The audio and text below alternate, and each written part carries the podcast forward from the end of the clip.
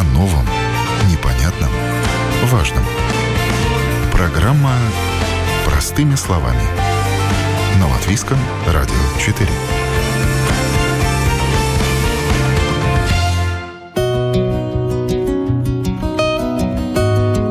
Инклюзия не на словах, а на деле. Как это? Что значит быть человеком с неограниченными возможностями? Вы слушаете программу «Простыми словами». У микрофона Яна Ермакова. И сегодня говорим о том, что возможность быть полноценным членом общества есть у каждого. Но вот готово ли общество принимать всех? Или кто-то остается за бортом?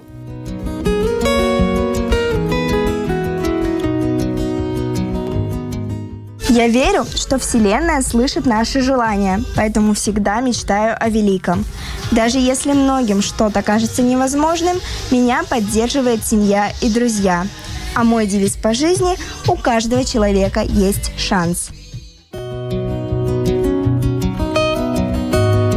Нас вдохновляют и мотивируют истории успеха. И пусть сегодня будет тот самый день, когда одно слово или одна фраза для кого-то что-то в жизни изменит. Поехали!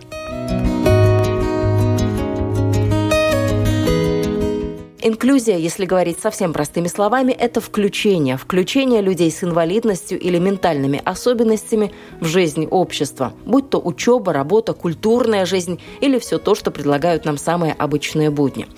Допустим, если завтра я захочу отправиться в путешествие, для этого мне нужно будет просто выбрать направление и купить билет. Дальше я, скорее всего, соберу сумку, ну или же вообще полечу налегке, без багажа.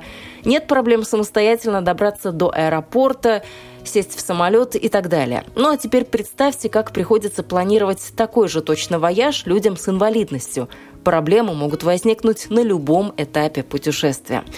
Как вести за собой, например, чемодан? Поможет ли таксист погрузиться в машину? Насколько легко будет пройти контроль в аэропорту? Как другие пассажиры самолета воспримут особенного путешественника на соседнем кресле? Инклюзивность – это когда любой человек может без проблем сходить в театр, съездить, куда он давно мечтал, заниматься любимым видом спорта, учиться там, где хочет и так далее. До бесконечности можно перечислять примеры, что доступно одним и что составляет проблему для других –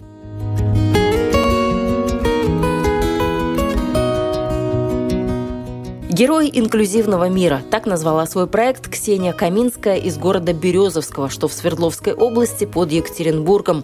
В небольшом видеоролике девушка собрала мнение людей с инвалидностью о том, что такое инклюзия, как люди с особенностями должны интегрироваться в общество и что этому мешает или наоборот помогает.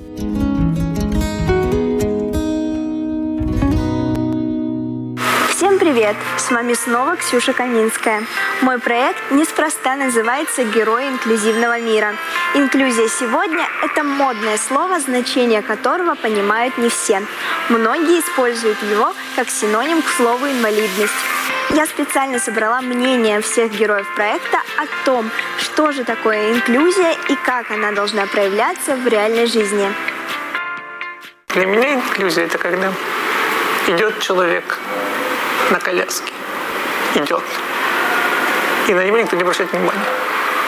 Когда он идет в обществе, где все равны и по закону, и просто по внешнему виду все начинается для меня лично э, с инфраструктуры. Если есть адекватная э, доступность, то для меня нет препятствий, как говорится. Не вижу, вижу цель, не вижу препятствий. Тут э, нет четкого термина, что такое инклюзия. Я вот, к примеру, не знаю, что это значит ну, в идеале.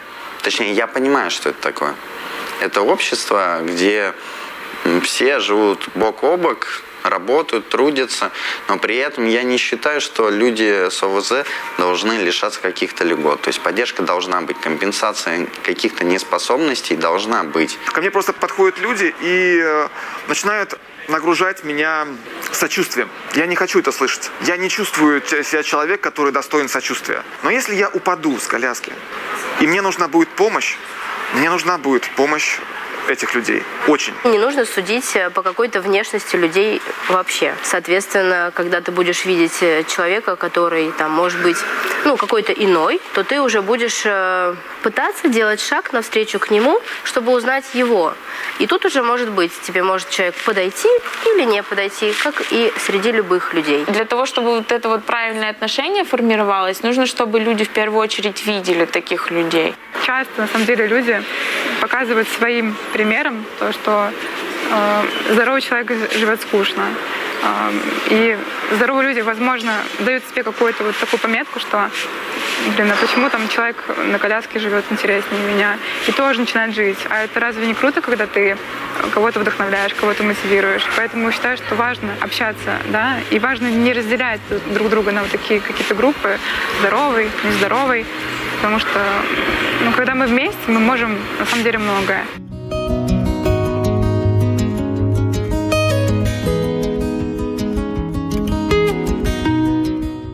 Ксению Каминскую в своем городе знают как девушку неограниченных возможностей. Передвигается она на коляске, но это не мешает ей водить машину, преподавать английский, быть журналистом, путешествовать, встречаться с друзьями, играть на музыкальных инструментах, петь, получать международные гранты, организовывать проекты и все это в 22 года. Инклюзия для вас не пустой звук, это слово вам очень хорошо знакомо. Расскажите, как вы его понимаете? Ну, инклюзия — это когда э, люди с инвалидностью и без живут наравне. Конечно, здесь сложно говорить прямо совсем о равных возможностях, потому что где-то нам не хватает доступности среды, например, да, для того, чтобы жить полностью на равных э, со здоровыми людьми. Но вообще я всегда находилась в инклюзивной среде. То есть а, я, допустим, закончила обычную школу, обычную музыкальную школу, обычную там театральную студию и так далее.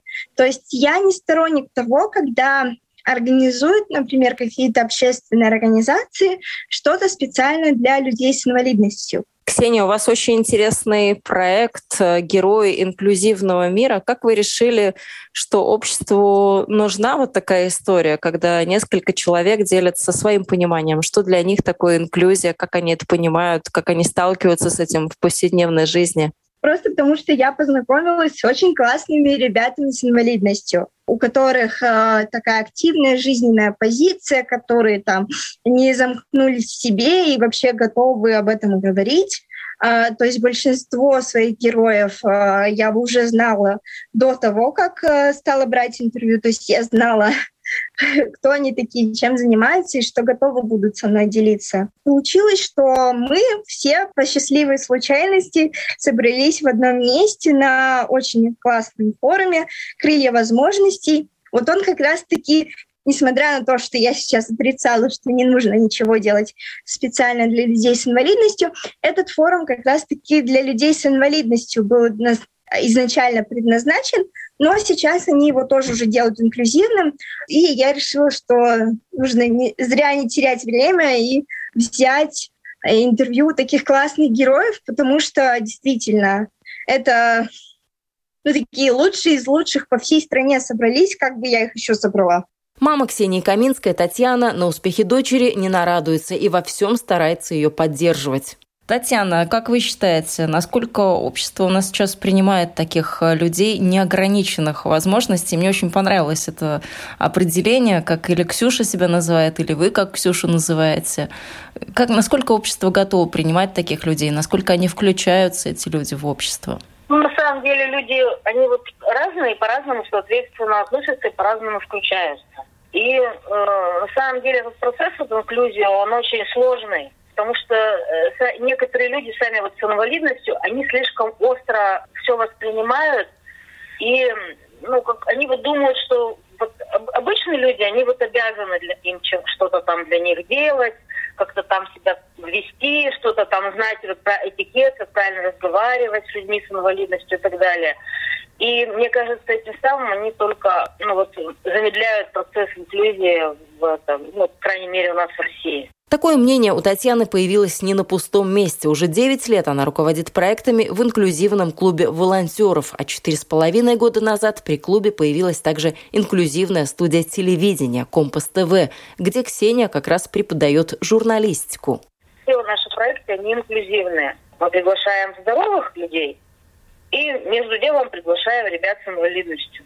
То есть мы не делаем что-то там специально – продумывая именно вот эту сторону инвалидности. Хотя, конечно, мы об этом тоже думаем. Во-первых, чтобы там, вот если мы занимаемся, да, у нас занятия в библиотеке проходят, что библиотека была доступна, чтобы там был пандус и так далее. И когда ребята к нам приходят, они приходят с, с разными видами инвалидности, в том числе и сложность ментальной. И как ребенка с ментальной инвалидностью научить тележурналистике, ну, это довольно сложно. Но мы все равно придумываем что можно сделать с этим ребенком? Например, ребенок может выучить стихотворение, да, мы можем какую-нибудь поэтическую, там, музыкальную композицию записать.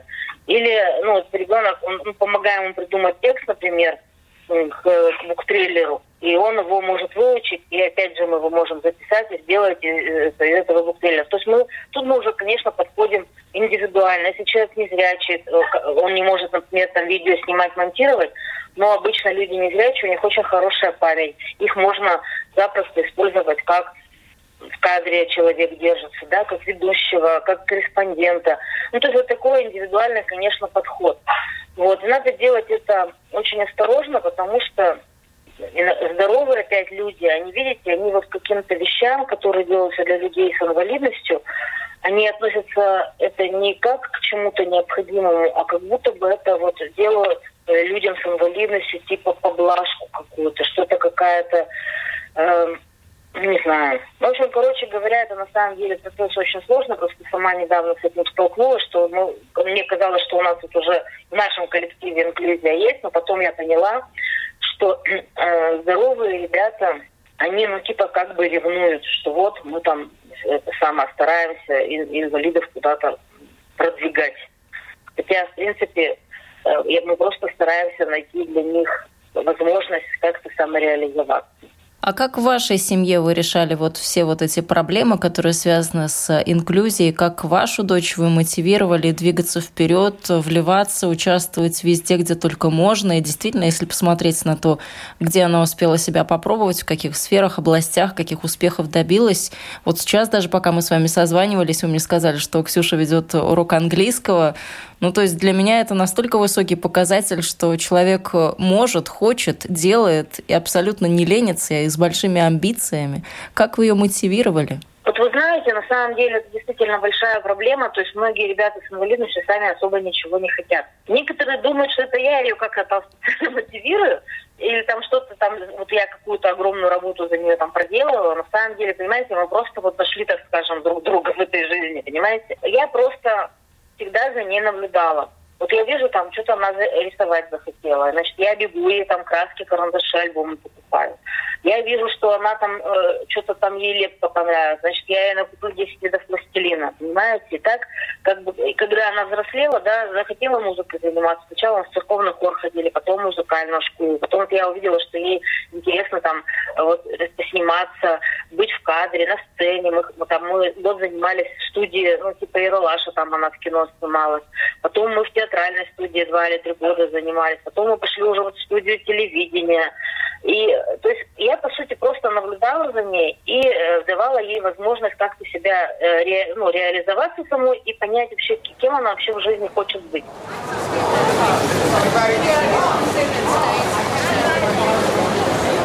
А вот английский Ксюше никак не давался. В школе была пятерка, но когда девушка попала в Лондон на операцию, растерялась настолько, что и двух слов не смогла сказать.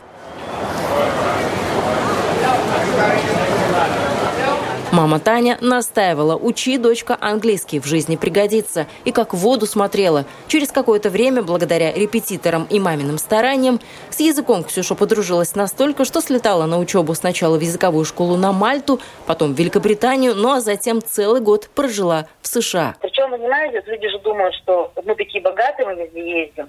А на самом деле это не так. Просто я сама научилась, ее научила. То есть вот есть цель, да, и э, денег нет, но очень хочется. Значит, надо начинать с каких-то маленьких шажков, ну, что-то предпринять. Вот, например, я всю ее пенсию отдавала на, вот, на эти курсы английского языка. чтобы поехать на Мальту, я нашла конкурс, в котором я выиграла билеты на самолет, да, обратно на двоих. И, в общем, э, Ксюша с 9 класса уже, с 10, нет, с 10 класса уже начала работать, выигрывала какие-то премии. Так вот мы потихонечку это все скапливали.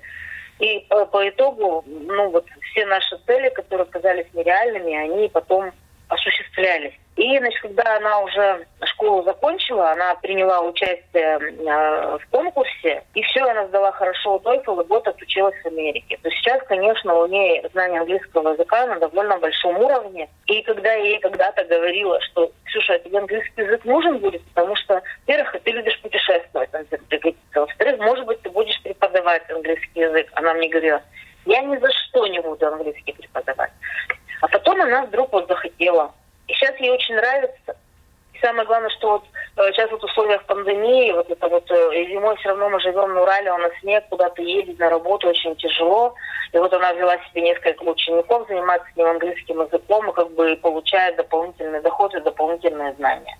Ну, то есть вот а так вот в целом как бы все, что мы там делаем, это я просто вот ее поддерживаю. Все, я, знаете, я самое главное, никогда не задумываться, получится или нет. Надо просто начинать делать, и обязательно все, все будет. Вот так вот у нас все происходит. Она сама, собственно говоря, меня мотивирует, наверное, больше даже, чем я ее, потому что она сама все хочет и везде путешествовать, и ходить в театр, там, в музеи, и общаться с людьми, получать новые знания, отдавать свои знания. Поэтому как бы у меня вот с этим проблем с мотивацией не было. И она с удовольствием в той же музыкальной школе училась, и в обычной школе с удовольствием училась. Я никогда ничего делать не заставляла.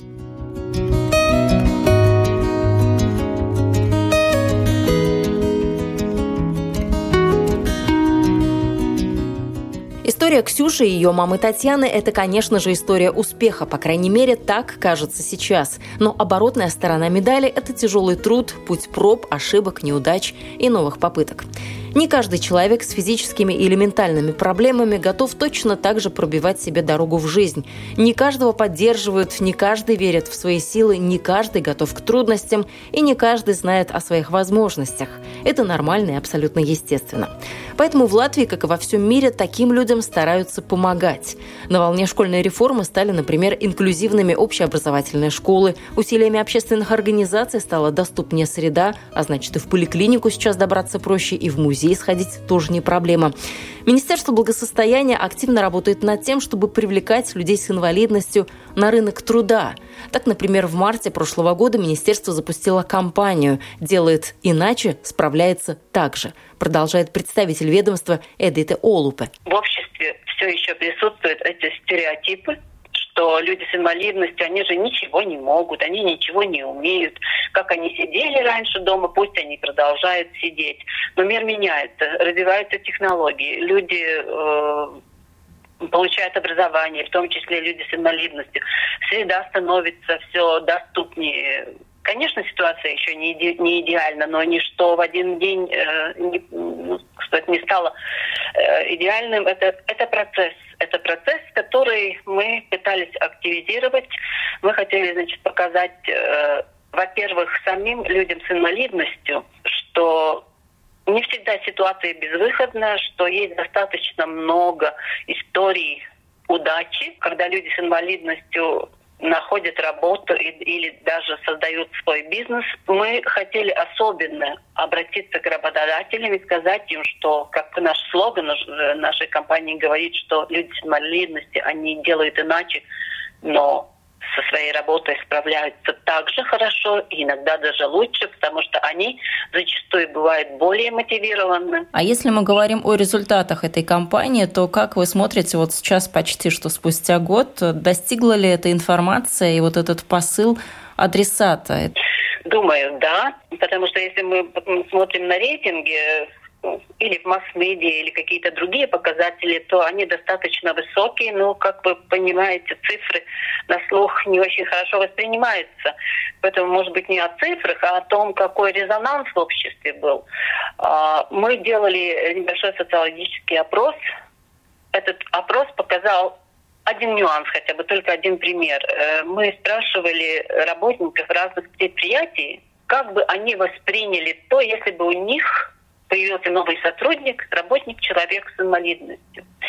И большинство сказали, что это не, не было бы проблемой, что они прекрасно осознают то, что э, люди с инвалидностью это ну, полноценные участники, если так можно сказать, трудового рынка, полноценные участники нашего общества. Я думаю, что это уже много, потому что, как мы прекрасно понимаем, с помощью одной компании ну, изменить ситуацию полностью невозможно ведь. Говоря об инклюзии на рынке труда, в Латвии часто приводят в пример социальный проект «Пару насым» и Центр звонков «Санида», которым руководит Инга Муйжнеца. Сейчас в центре 12 сотрудников с особенностями, и инклюзия здесь реализуется в полной мере. Вы тоже участвуете своим проектом в инклюзии, в том, чтобы включались люди с физическими проблемами в жизнь общества.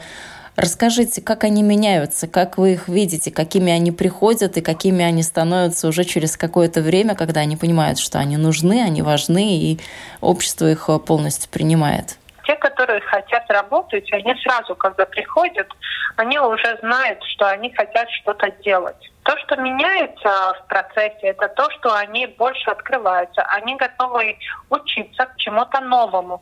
Они больше, например, если говорю, о, у нас будет новая программа, которую надо смотреть там в компьютере, если сначала, когда пришли, говорят, нет, нет, мы не будем работать, это сложно, но потом они уже привыкают, и они даже хотят учиться чему-то новому, открывается именно поэтому.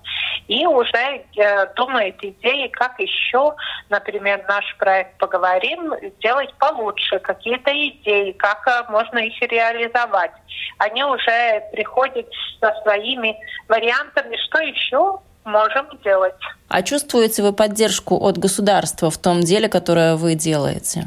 У меня социальное предпринимательство, и у меня есть, э, я взяла Altum грант, который очень мне помог именно э, думать о том, э, ну, как э, среду э, сделать так, чтобы было удобно, особенно когда они приходят в офис, что у них особенные столы, чтобы сидеть, и стулья очень хорошие, и программы на компьютерах, те, которые не видят.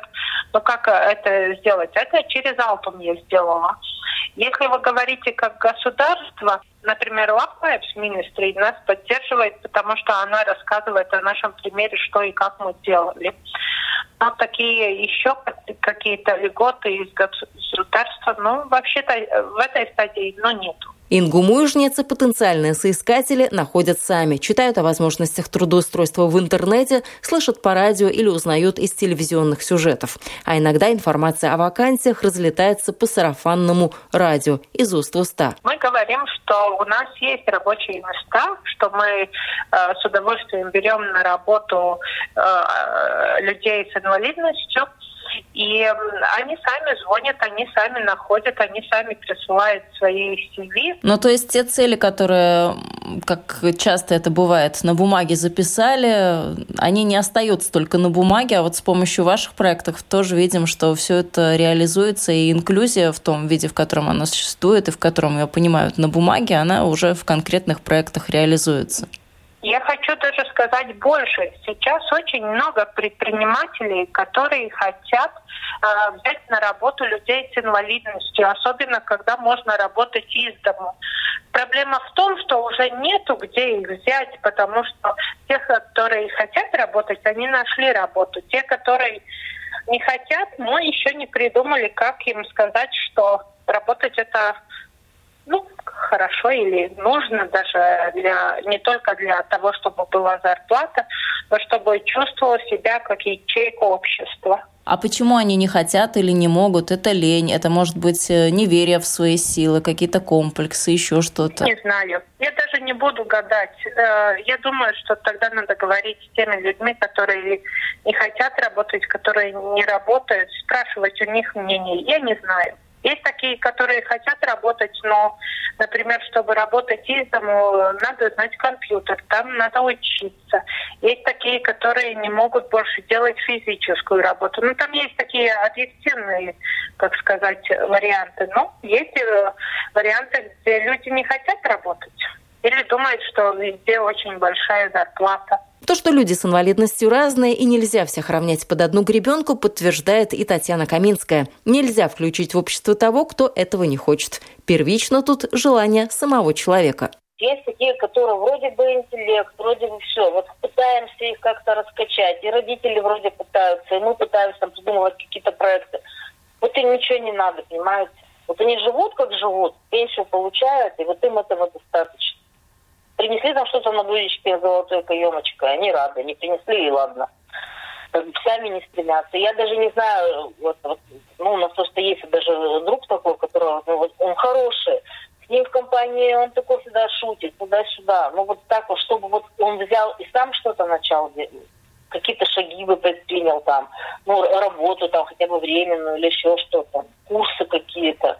Нет, а вот такие истории успеха, как Ксюшина или как истории других людей, не вдохновляют? Ну, видимо, нет. Найдет ли себя в жизни человек с особенностями, во многом зависит от того, насколько правильно он выбрал ту профессиональную дорожку, по которой хочет идти, уверена Татьяна, и приводит пример, как можно ошибиться с выбором и потратить драгоценное время впустую. Если родители сами э, и дети будут задумываться о своей дальнейшей жизни, вот не тогда, когда время пришло уже в институт поступать, да, или там в колледж. А если они задумываются об этом пораньше, когда ребенку еще только там 10-12 лет, мне кажется, э, ну вот реально задумываются, в смысле над тем, что вот потому что сейчас у меня многие дети с ДЦП идут учиться на психолога. А как они потом работать попланируют с этими психологами, непонятно. Я понимаю, почему им это интересно потому что они как бы, ну вот, одиноки, они не могут найти себе друзей там и так далее, и они думают, что они там психологию изучат, и вот прям друзей себе найдут. Ну, вообще, в принципе, психология, конечно, интересная наука, так скажем, но по итогу-то мало кто а, ну, реализовывается в этом плане, особенно если у ребенка проблемы с речью, например, и внешний вид там, ну, не очень симпатичный, так скажем. Ну, вот. И поэтому, конечно, я считаю, что родители должны заранее об этом думать и уже как бы вот в подростковом возрасте начинать углубленно изучать и заниматься. Тогда ребенку будет проще и там вуз или колледж выбрать, и потом уже и работу какую-то найти. А то получается, что вроде бы там чему-то чему, чему выучился ребенок, а применить на практике он это никак не может. Ксюша для себя легких путей, что касается карьеры и работы, не ищет. Сейчас девушка заканчивает факультет журналистики. Я спросила, как она представляет себя в этой профессии. Конечно, есть определенные сложности. Во-первых, если брать э, вообще в целом профессию, у нас люди опять-таки не привыкли да, видеть э, э, людей на колясках, людей с какой-либо инвалидностью на телевидении.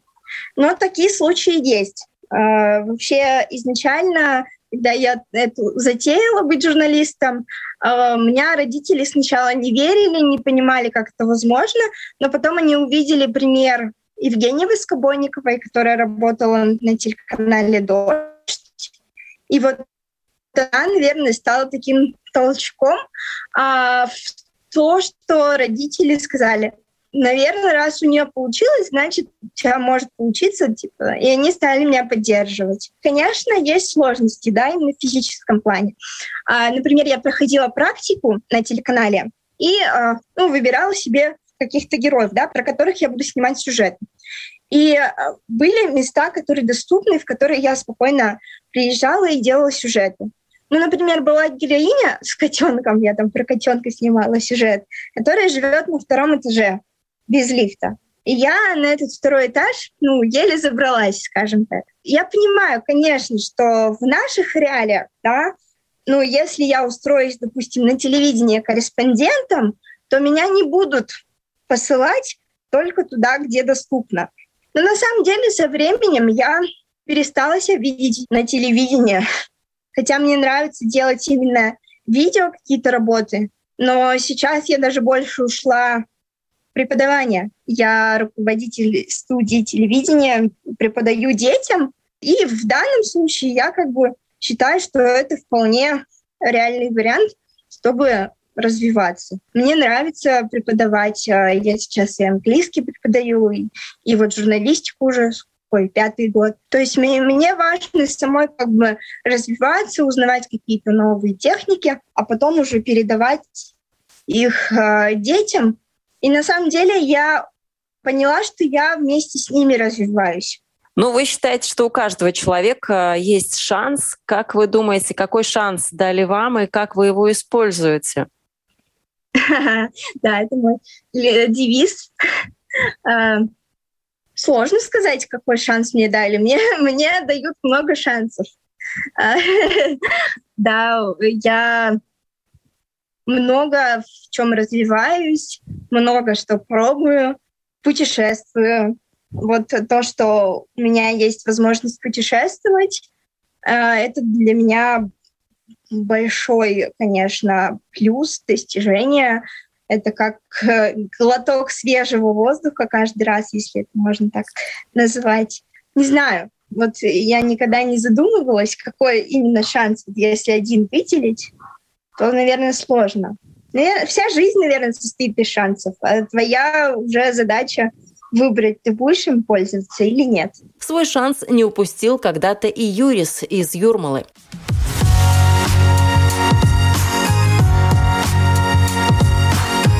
Esmu Juris no Jūrmalas. Man ir otrā инвалидtātes группа kopš bērnības. С рождения у Юриса вторая группа инвалидности, но это не мешает молодому человеку работать кассиром в одном из крупных супермаркетов. Трудится он там уже седьмой год подряд и на сегодня в своем коллективе самый быстрый кассир. В минуту он пробивает 25 товаров. Ar kājām tā kā kustība traucēja. С ногами у меня проблемы, сложности в результате церебрального паралича. А вот с руками все хорошо. Работать я начал еще в школьные годы. Подрабатывал на летних каникулах, что-то красил. Хотел устроиться потом на железную дорогу, но не получилось, не сдал нужный экзамен. Но, может, и к лучшему. Зато пригодился как кассир. Коллектив меня ценит. Мне всегда нравилась работа с людьми. Поэтому устраиваться я пришел сразу к руководителю магазина. И мне дали возможность проявить себя. Сначала был испытательный срок – три месяца, ну а потом всего лишь за год я получил звание лучшего работника года. В моей работе важно помнить штрих-код товара. От этого зависит скорость обслуживания. Важно также быть обходительным и вежливым с покупателями. Коллеги меня любят и давно перестали замечать мою инвалидность. В свободное время я путешествую. Был в Польше, Чехии, Финляндии. Так что путешествия очень нравятся. Главное решиться и оценить свои силы. Что ты можешь сделать? Таких историй успеха много на сайте Cilvēks nevis диагноза ЛВ. С нарушениями слуха Диана стала зубным техником. Каспарс с проблемами опорно-двигательного аппарата выбрал профессию специалиста по социальным сетям. Ну а Ива, может, и отстает в интеллектуальном развитии, зато печет самые вкусные булочки. Эдит и Олупа из Министерства благосостояния уверена, что такие рассказы – лучшая мотивация для тех, кто еще не сделал шаг навстречу обществу на мой взгляд, самым удачным, э, самой удачной вещью было, э, были именно эти истории людей с инвалидностью, в которых показано было, какие были их поиски, как они искали работу и как они нашли работу. Потому что ну, иногда нужно человека просто вдохновить немножко и показать, что вот видишь, этот человек инвалид, но он, он работает массажистом, у него даже свой бизнес – свое предприятие. Э, это швея, это парень, который э, очень хорошо справляется со своей работой в автосервисе. Это автоводитель, который на такси работает. Э, это менеджер спортзала и так далее. Ну вот на одном из сайтов, который тоже рассказывает об инклюзии, о том, как люди могут включаться в общество, я нашла очень такое интересное словосочетание. Я его запомнила, и мне кажется, оно вот сейчас очень хорошо продолжает тему нашего разговора.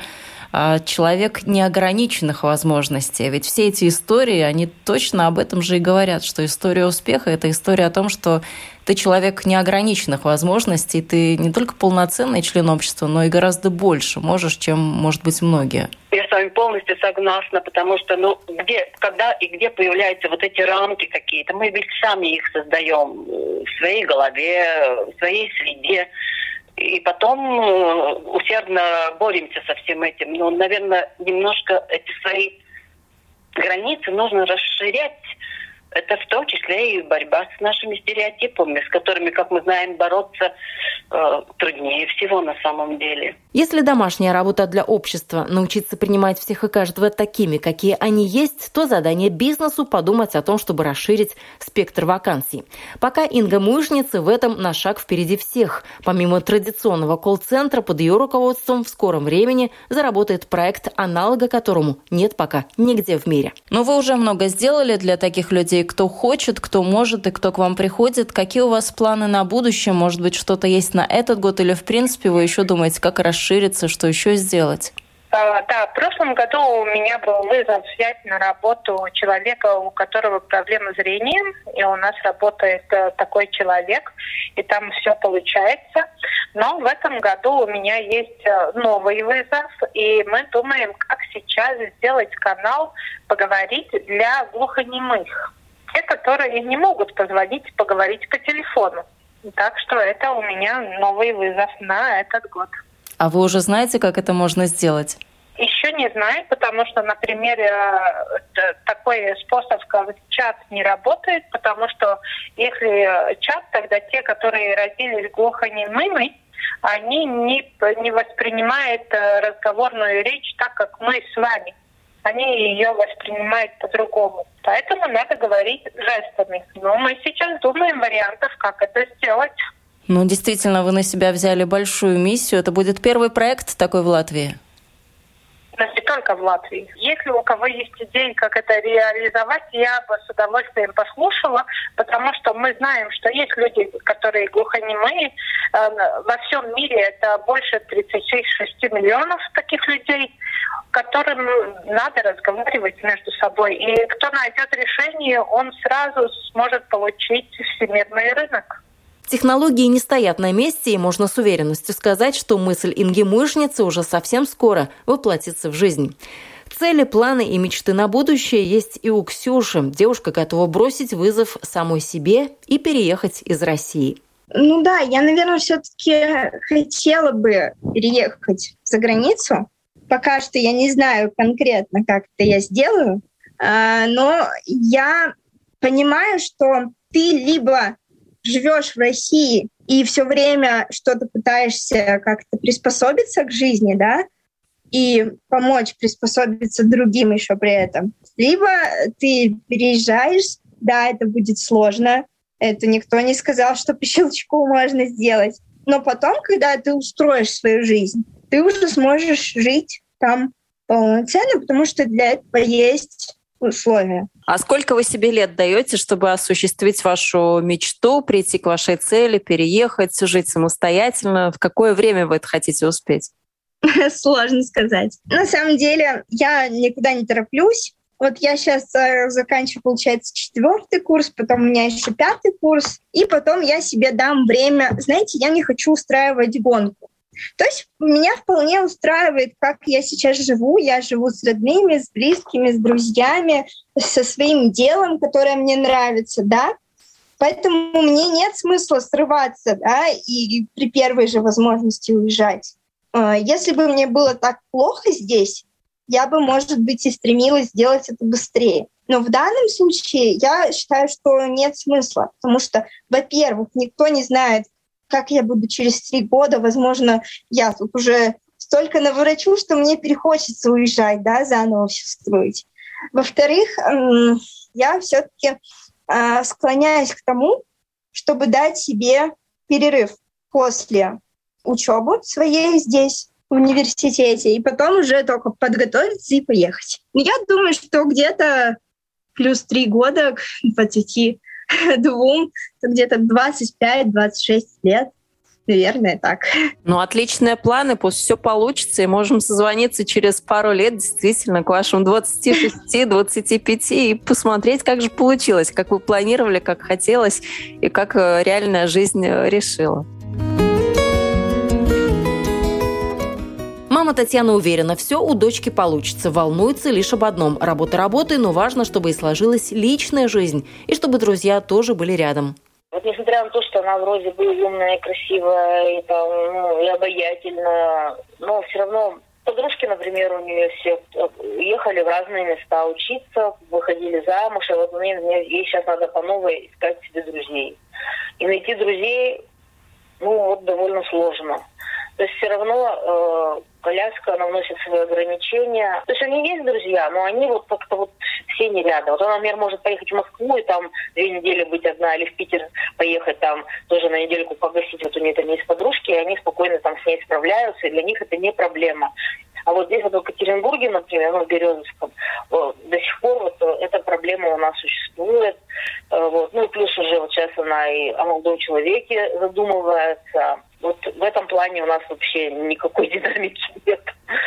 Не знаю, видимо, все-таки молодых людей коляска останавливает.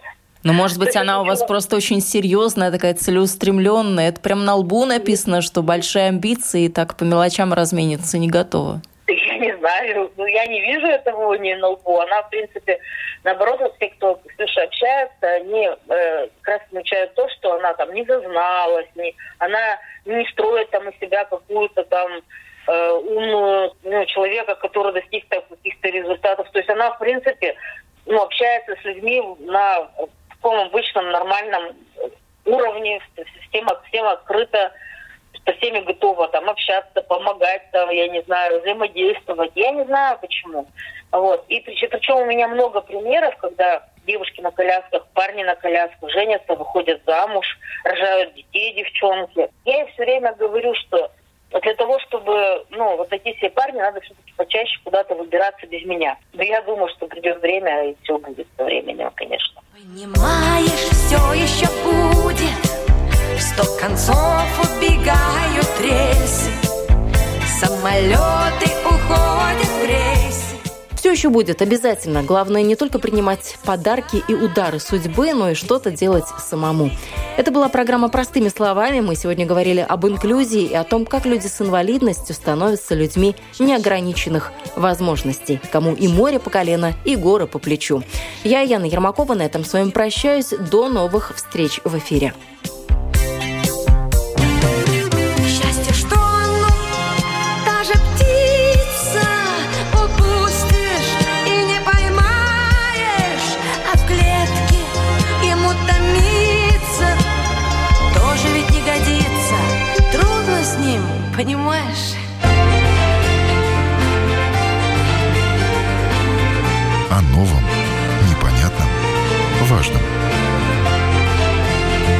Простыми словами. На Латвийском радио 4.